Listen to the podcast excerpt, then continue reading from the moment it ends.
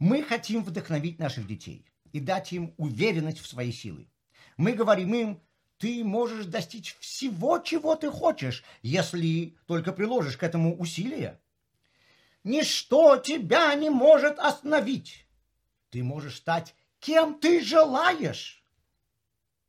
Такой ребенок вырастает, веря, что он действительно может выбирать свою жизненную стезю. Все только зависит от того, что он хочет.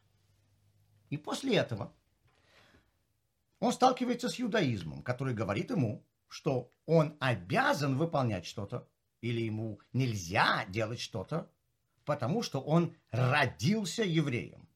Как же? Я верю, что могу делать, что хочу.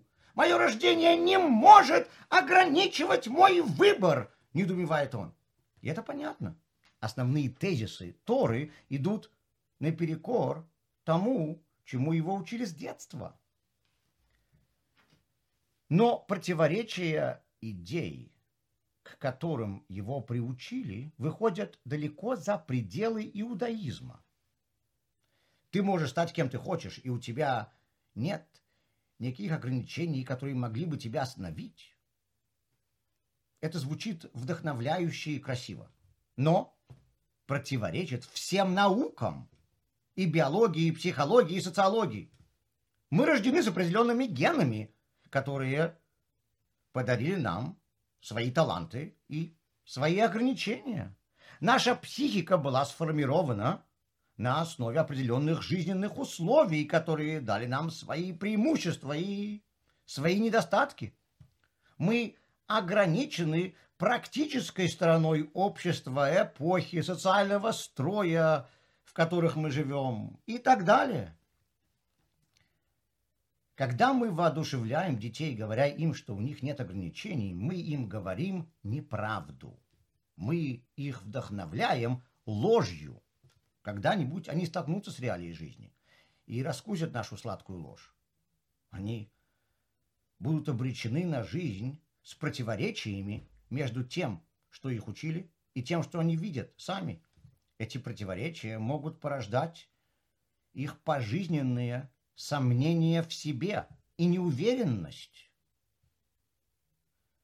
И проблема сказок современной западной культуры светского мира еще больше.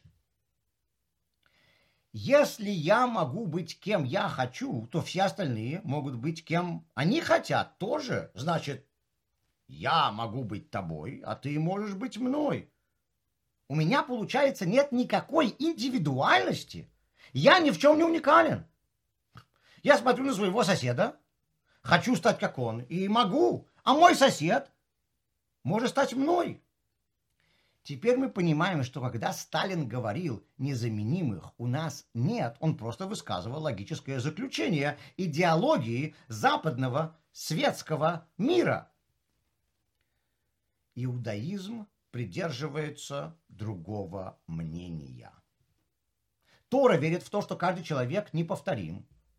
Это значит, что по своему рождению он имеет способности, которые уникальны. Но это тоже значит, что у него есть ограничения, которые присущи ему, и, может быть, даже только ему. Почему?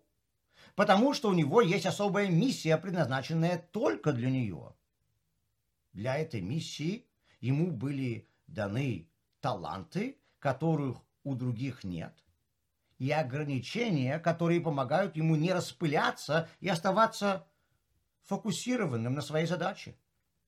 Если у него нет возможности развить какие-то способности, значит, они ему для осуществления своей миссии в жизни не нужны. Это касается и практических данных, и духовных данных каждого человека.